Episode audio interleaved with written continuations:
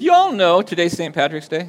Yes, I do. Just really briefly, the short version.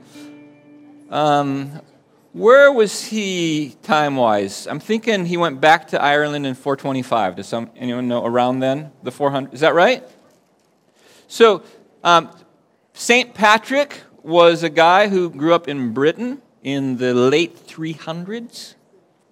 And he, at 16 years of age, was captured by marauders, or pirates, you might call them, from Ireland. Ireland was an island with Druids and Celts and pagan worship and violence and mistreatment of women, and it was a rowdy group of people. He was kidnapped and sold into slavery in Ireland. Did you know that? Yeah. This is the guy we call St. Patrick.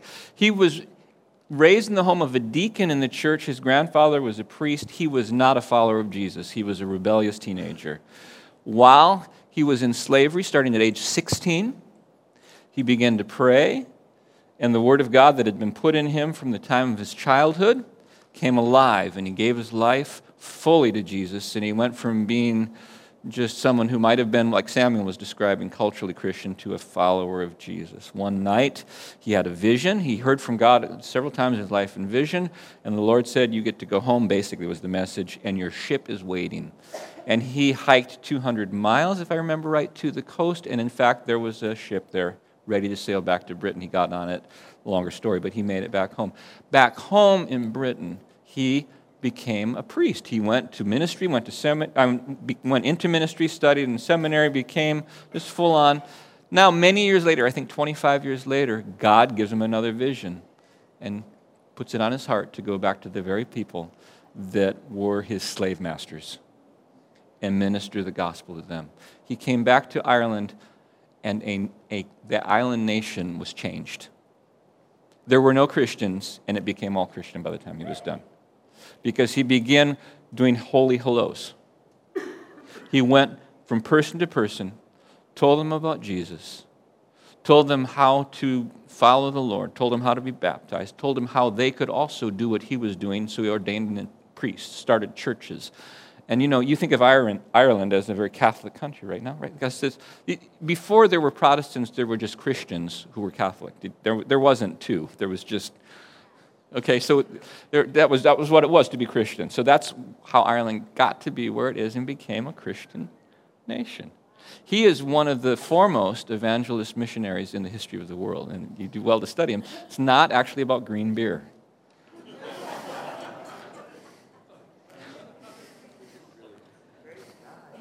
Praise God. And the kind of legend is he took the shamrock, the three leaf, and tried to explain the Trinity, Father, Son, and Holy Spirit. Did you know that? If you didn't, now you know a little bit. So today, I sent you an email and told you I'm going to talk to you more like an army getting ready to be launched into battle than an audience. If you didn't know, you might be in here and you're considering becoming a follower of Jesus. Following Jesus doesn't mean that the sum total of Christianity to follow Jesus is to go to buildings like this, sing some songs, and hear a guy tell you a motivational talk and go home. You're actually following Jesus, learning to do what he did. And he has a mission for people that are following him.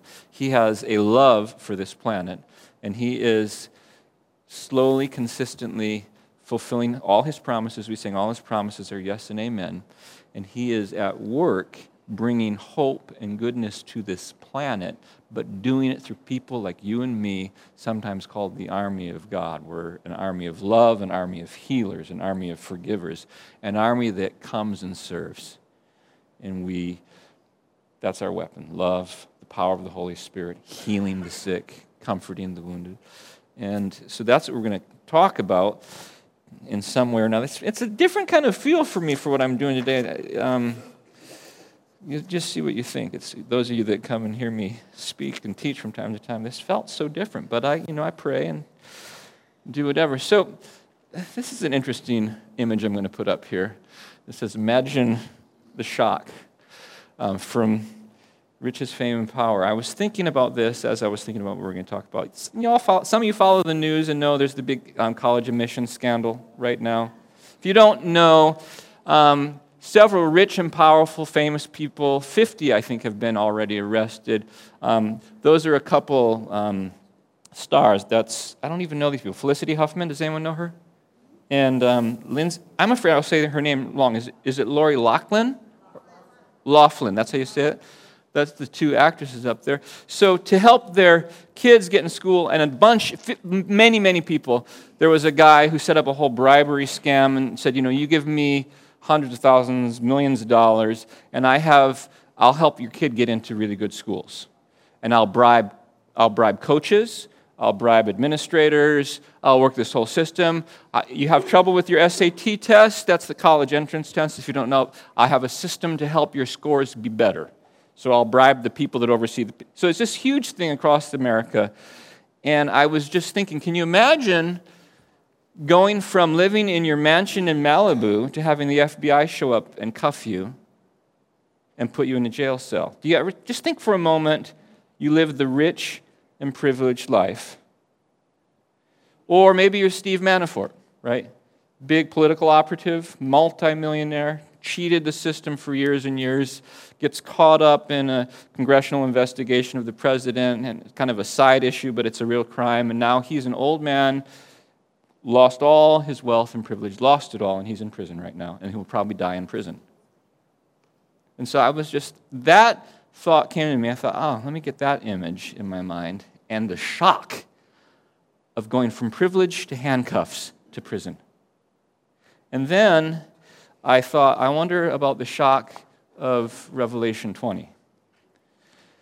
We sang a song about the resurrection, the one that you all love so much. Ain't no grave going to hold this body down.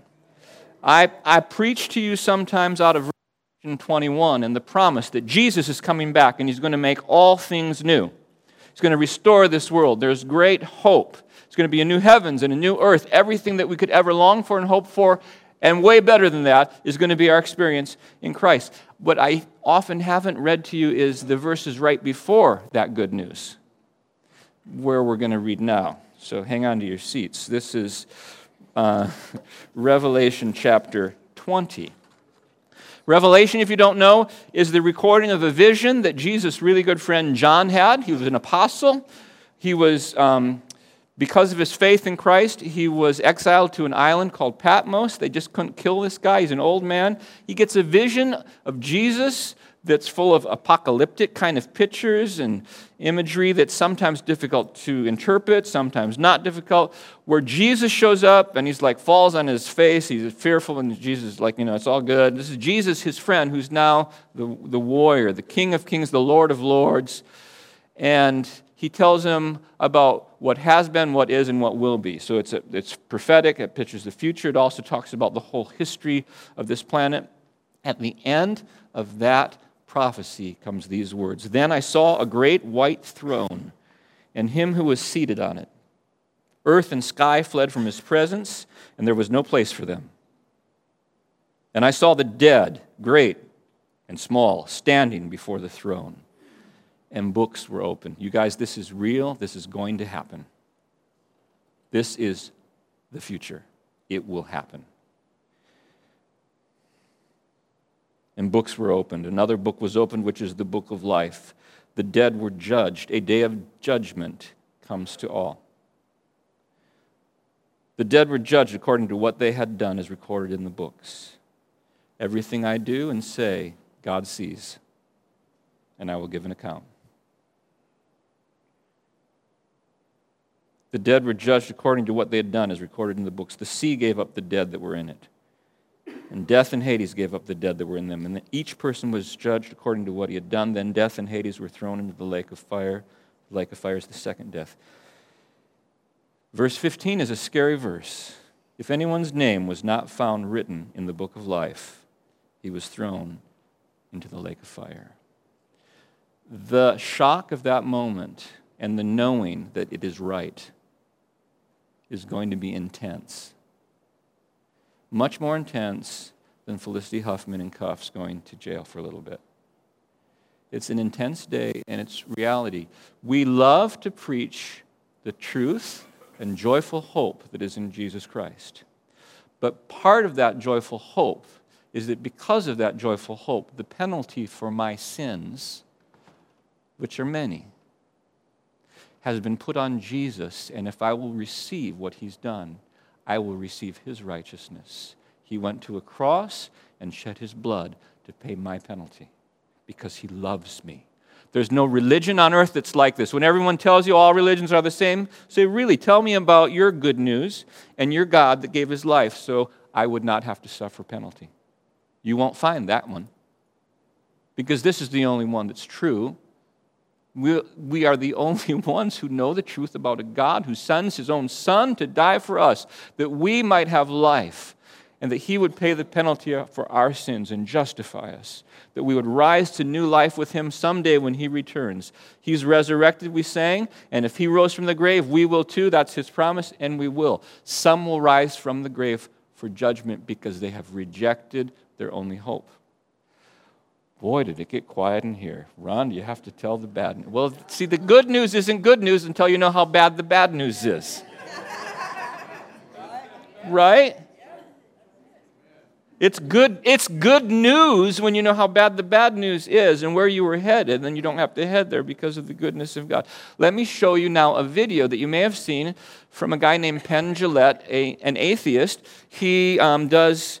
the Penn and Teller, I've never even actually seen it, but some of you have maybe. It's a magic entertainment show, and he's a television star, and he's an atheist that said something really interesting for Christians to hear. He's going to talk about the word proselytize. You might not know that phrase. That is a way to talk about people who try to tell people what they believe in the hopes that what they believe they'll also believe. I would love you. It's like Jesus, follow me. It's like me. I've been following Jesus, and I want you to follow Jesus too. That's called proselytizing. Listen to what this atheist has to say. I think it's good for us to hear.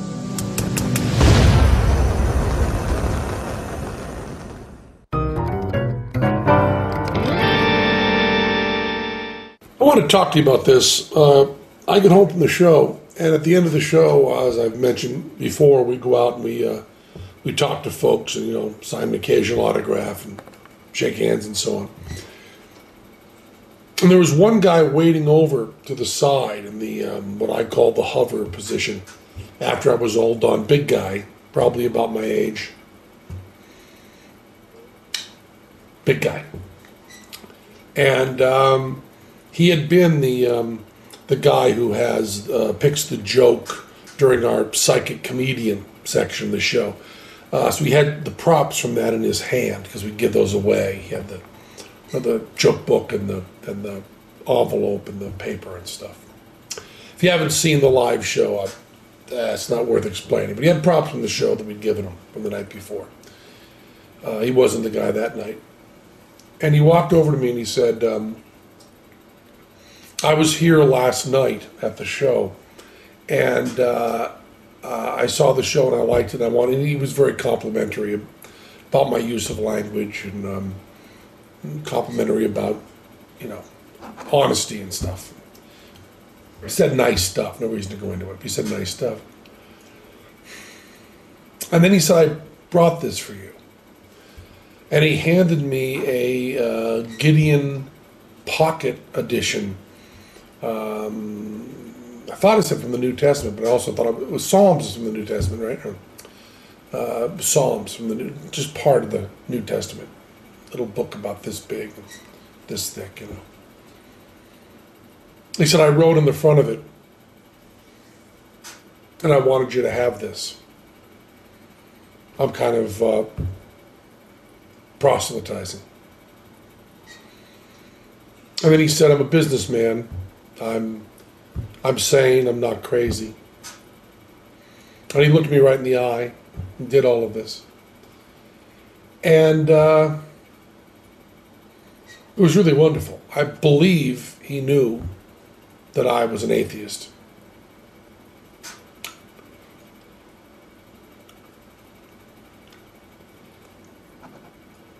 But he was not defensive. And he looked me right in the eyes. And he was truly complimentary. It wasn't in any way, it didn't seem like empty flattery. He was really kind and nice and sane and looked me in the eyes and talked to me, and then gave me this Bible. And I've always said, you know, that I don't respect people who don't proselytize. I don't respect that at all. If you believe that there's a heaven and hell, and people could be going to hell or not getting eternal life or whatever, and you think that, well, it's not really worth telling them this because it would make it socially awkward. And atheists who think that people shouldn't proselytize, just leave me alone, keep your religion to yourself.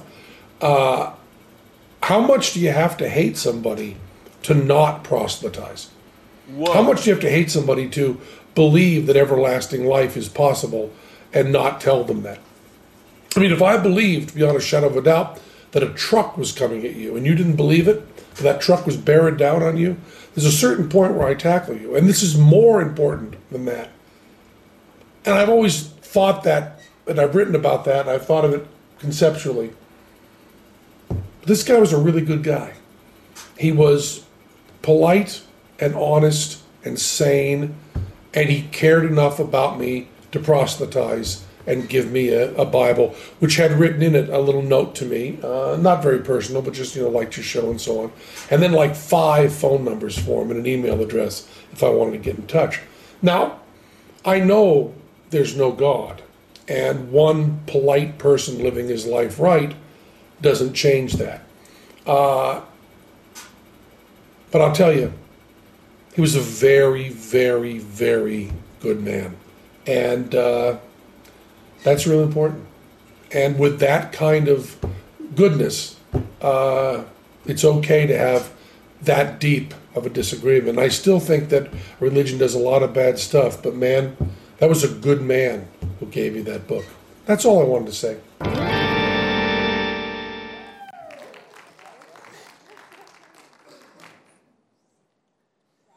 Amen.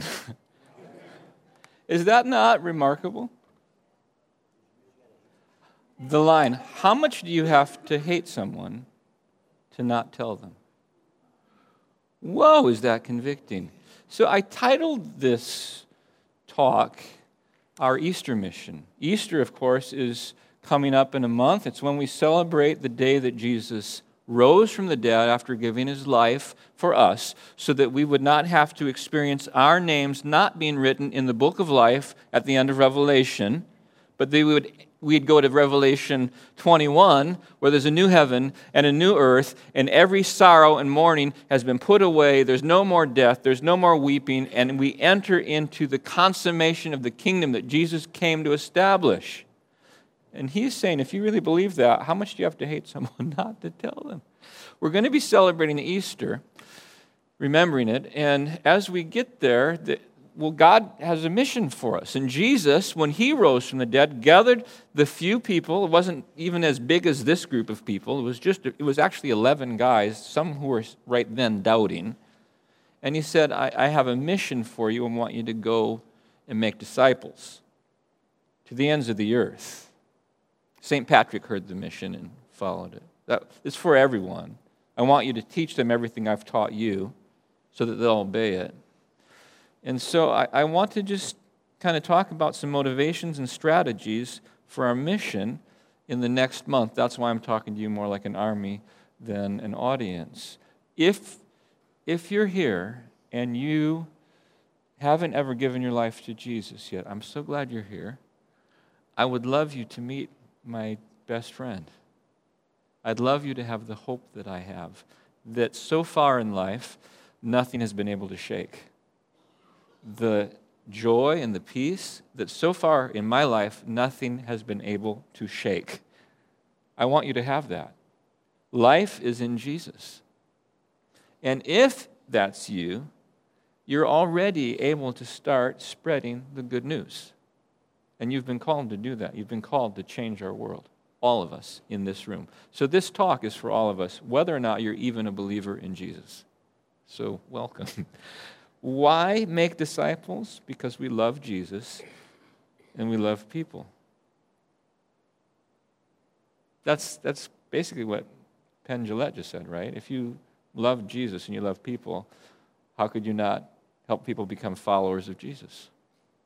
Well, interesting, by the way, a renowned atheist says, I respect you for talking to me. So just wipe out our fear. Some of us in this room right now, I'll say this right now, I think have fear of talking to people about Jesus, what we've known, what we think we're not able, we think we don't know enough, we think they'll reject us, we think they don't want to hear, and we want to pray for you at the end of this gathering, that God would lift the fear off of you and give you boldness and the joy of sharing Jesus. Jesus said these words to a Jewish leader. You've heard the first part of this. You might not have read all of it before, so I'll say the whole thing. Jesus said, in answer to his question about how does someone have a second birth so they can enter God's kingdom, he said, for God so loved this world that he gave his one and only Son, speaking of himself, that whoever believes in him shall not perish but have the eternal kind of life, the life of the kingdom of God, the life of knowing God, the life that is to come in the future, he gets to have now and in the future, if he'll believe in me. For God did not send his Son into the world to condemn the world, but to save the world through him. Whoever believes in him is not condemned. His name is written in this book of life. But whoever does not believe stands condemned already because he has not believed in the name of God's one and only Son. He's rejected God's offer, so he's condemned. There is no other get-out-of-jail card. This is it. There is no get out of the punishment that you have earned in your life. This is it. There is no other way. Peter said it this way, there is no other name given among men under heaven by which we must be saved. There's no other name. This is the verdict. Jesus back again, John 3:19. Light has come into the world, but men love darkness instead of light because their deeds are evil. So, yes, Jesus is loving. Yes, Jesus is kind. Yes, Jesus is honest. And sometimes we forget to tell the truth part of the grace and truth. This is the truth part of the grace and truth. Grace is available. The truth is we need grace. That's what makes grace so good. In Acts 2, we are told the story of when Peter, after Jesus' resurrection and now the outpouring of the Holy Spirit, is explaining to a crowd what has happened. The people are cut to their heart after they realized that they were responsible for Jesus dying on a cross. They said, what should we do? And he said, repent and be baptized, every one of you, in the name of Jesus Christ for the forgiveness of your sins, and you'll receive the gift of the Holy Spirit. The promise is for you and your children, for all who are far off, for all whom the Lord our God will call. I don't often read the next sentence, so let's get that sentence here. With many other words, he warned them. He pleaded with them. That's what I wanted you to hear. This is Peter. With many other words, he warned them. And he pleaded with them. You know, Penn, in his talk there, said that there comes a moment when I see you and a truck bearing on you, down on you, and you're going to get killed, where I eventually tackle you. Well, see, we can't tackle someone into receiving Jesus, though. That's where that metaphor breaks down.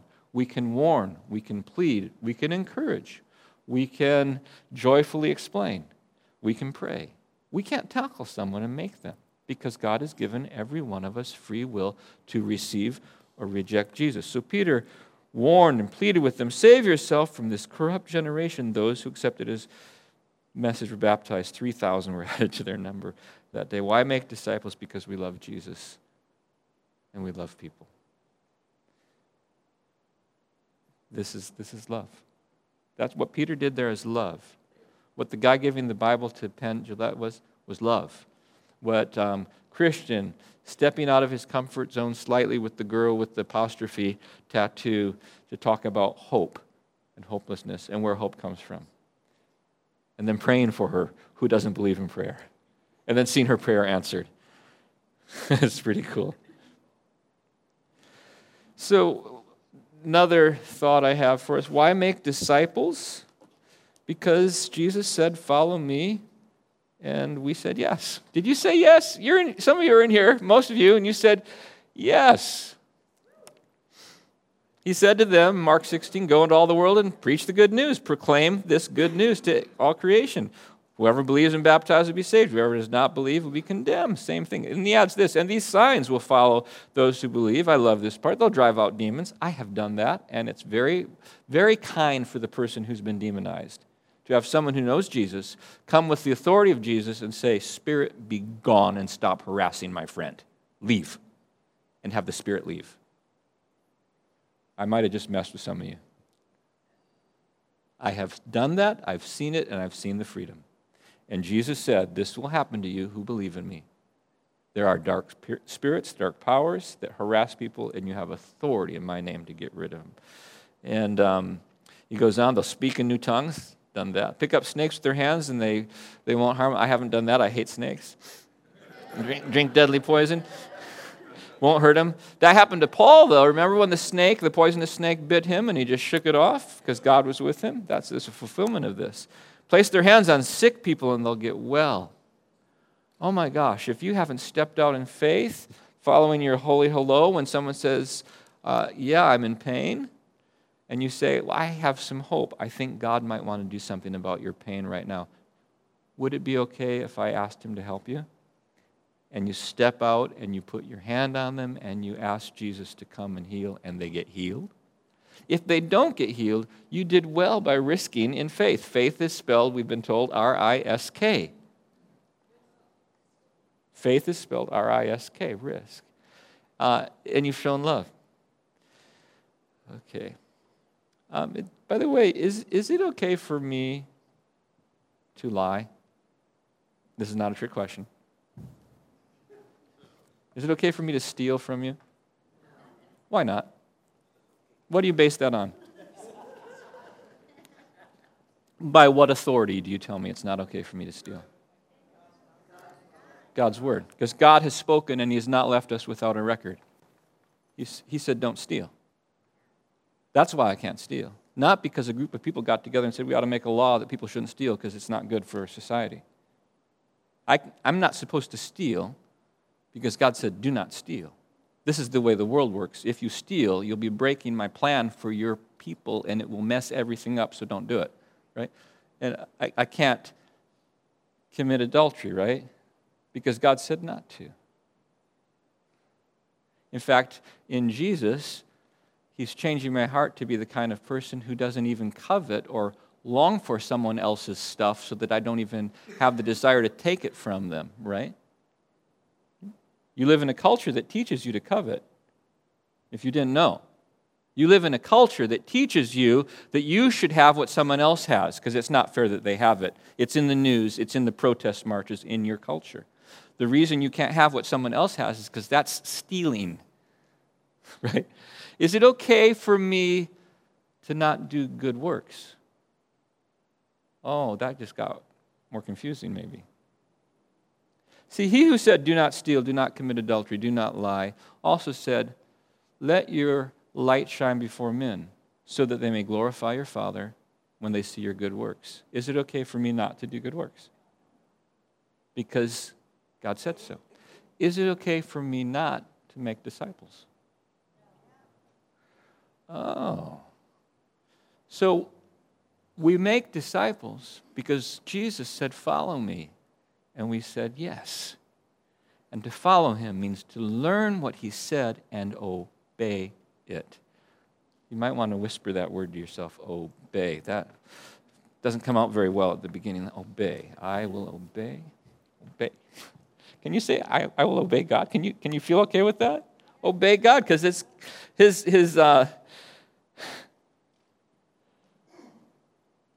plan is for your benefit and your blessing. If I obey him, I'm getting in harmony with the creator of the universe who knows how things run. You know, this wouldn't happen today, but if you went to the gas station and you saw that diesel fuel was way cheaper than gas fuel, but you had a gasoline engine, and the manual said, don't put diesel fuel in this tank, put gasoline.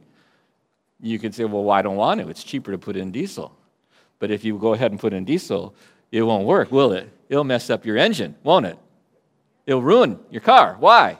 Because somebody just made up a rule that they don't want you to follow? No, because someone made a really great vehicle and wants you to know how it runs. Why should we be sexually moral?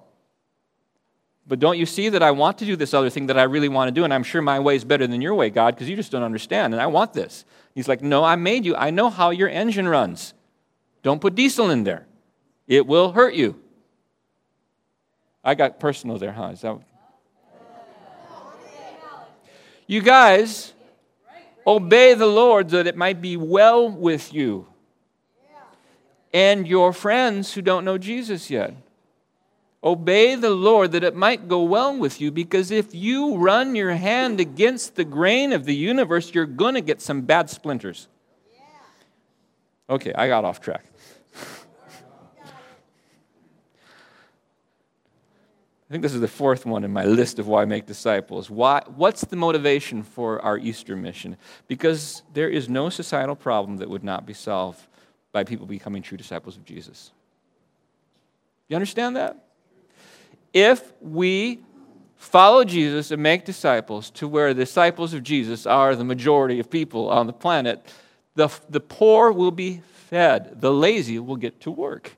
Both. People will be healed. People will be loved. Racism will not be an issue, because we'll be disciples of Jesus where racism is not allowed. All that will be gone as we make disciples of Jesus. You cannot come up with a problem in our culture or our society that will not be solved by people becoming disciples of Jesus. That's another reason. One more. This one, are you okay with this list? How you doing? Our Easter mission, make disciples. Well, here's another reason that you may not have thought of. Did you know that Jesus has been given a gift by his Father? And his Father has decided to partner with, to invite you and me to help give the gift to Jesus. Now, if you've met Jesus, you probably like him. You probably love him. You probably are thankful and would love to give him a gift. So there's a messianic prophecy, Psalm 2, that says, I will proclaim the decree of the Lord. He said to me, this is speaking of Jesus prophetically by David, you are my son, today I've become your father. Ask of me, and I will make the nations your inheritance, the ends of the earth your possession. And then in John chapter 6, New Testament, Jesus says, all that the Father gives me will come to me. And I won't read the rest of that, just for time's sake. Jesus is longing for people to be given to him as his followers, that he might bless and love them and be in relationship to them. In his infinitely wise plan, God has decided that you and I get to be the ones to help people become followers of Jesus and give Jesus the very thing he longs for. We make disciples because we love Jesus, and we have the joyful privilege of partnering with the Father to bring to Jesus the Father's gifts. And if you have never thought of that, think about that. It gives you so much joy then when you go and you say hello to someone pregnant with the possibility that God might want to break in and bring his blessing and help them become a follower and lover of Jesus. And you go there and you pass your chicken line. And you pass the chicken line, right? And you go risk. You go past your comfort zone. And you engage in conversation. And it goes somewhere because the Holy Spirit's leading it. And you realize, I just gave Jesus an awesome gift. It was even better than the song I sang on Sunday morning. It's worship. That's good. Someone ought to say amen to that. I'm playing when I say that, huh? Okay, so strategies. Army, ready for your mission? Here's some simple strategies. Here's quoting the psalmist, what we have heard and known, what our fathers have told us, will not hide from their children. We'll tell the next generation the praiseworthy deeds of the Lord, his power, and the wonders he's done. Those are your words. I think it's a reasonable goal for each of you and me to at least one time every week between now and April 21st, the day we celebrate Jesus' glorious resurrection, to have at least one significant God encounter every week. That's a reasonable goal. It's okay to have goals about evangelism, about proselytizing, the language Angela used, about sharing faith. I don't know if you have goals like that.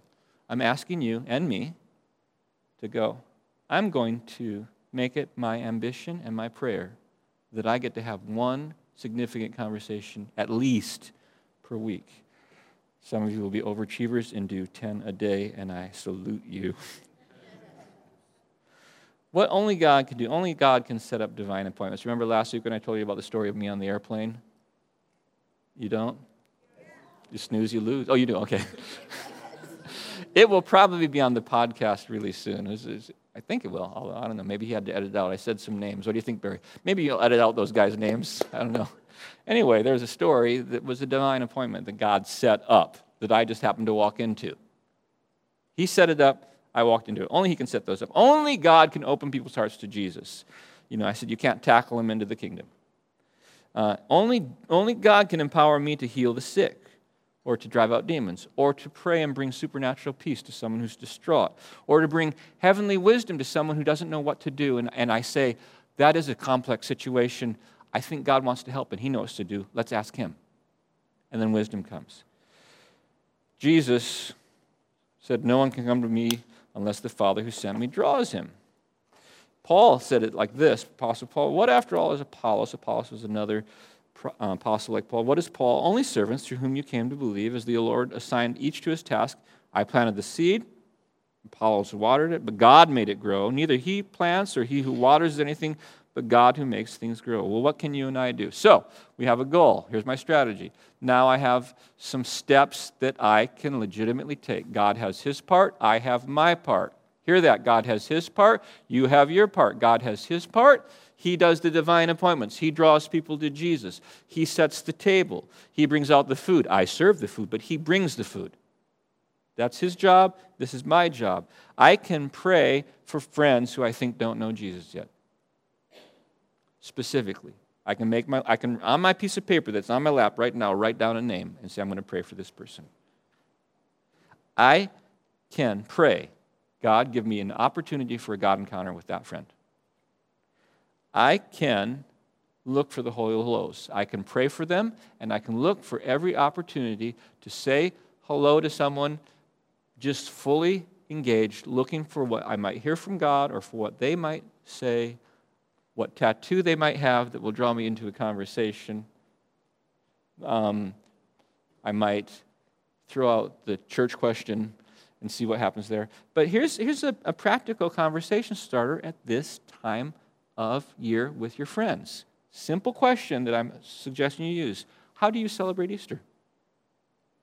Ask your friend that you think doesn't know Jesus, the one that you want to bring to church with you on Easter Sunday, and say, how do you celebrate Easter? And then, if they don't ask you how you celebrate Easter, tell them anyway. And say, you know what? I would love to have you come with me to where I gather to celebrate Easter. And I'd love to take you out to lunch afterward. Would you come with me? See where that conversation goes. How you doing, Army? How do you celebrate Easter? Invite them. Okay, here's something that you don't know about. You ready? You listening?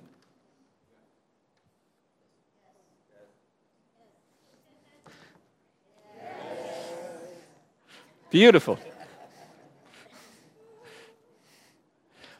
There is a group called Saturate San Diego who actually is doing this all over the nation. Crazy multimillionaire business people who want everyone in our nation to hear the gospel. So they have given the money to purchase enough Jesus Film DVDs printed in the 8 most common languages in the United States, not printed, but recorded, so that every single household in San Diego County can have one. All they need is a distribution system. Raise your right hand. And there's going to be coming to our building at the end of this month, thousands of Jesus Film DVDs with the hopes that we will give them away. On April 13th, we and Calvary Chapel Living Hope, because they're doing the same thing, and some others that we can gather. We'll have some maps, and we will have these thousands of DVDs. We'll package them up in little door hangers, and you and I will go around our neighborhoods. Some of us will be chicken, and we'll just run and hide as we put one on a doorknob. We'll have an invitation to join us for a Good Friday service that we'll do together with Calvary Chapel. And an invitation that also includes an invitation to join us on Easter Sunday. Some people the Father has already drawn, and all they need is that little push, and they will join us. Some people we get to help with the push a little more. Steve and I love this, because whenever we go, we take a little riskier, and we just knock on the door and say, can I give you an invitation to something and a free DVD? It's the story of Jesus. Love to have you watch it. And usually, in fact, 100%, Steve and I have never gone out doing that somebody hasn't engaged in a significant conversation. Usually someone invites us into their house, and we're praying for someone before the day's over. Is that right? Someone accepted Christ every time. So we're going to do that April 13th. We'll spend a couple hours. We figure that each person can do about 25 DVDs in an hour. That's the statistics.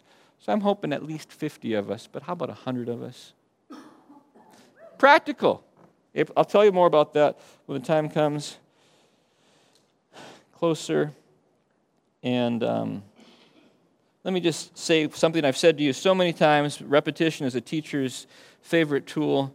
We need a lifestyle of always helping the next person become a lover and a follower of Jesus and his people. I've said that so many times that I hope that that phrase gets stuck in your head. Why? Because if people have an encounter with the incredible love of Jesus, it will naturally overflow into their responsive love. Why a follower of Jesus? Because Jesus says, come and follow me. It's not enough to experience his love. There has to be a response of the heart. The Bible says, you believe? That's fine. The devils also believe. But it doesn't do them a lot of good until they decide to follow Jesus. So people need to go from, Jesus is cool, Jesus is just all right with me. Who sang that? Doobie Brothers?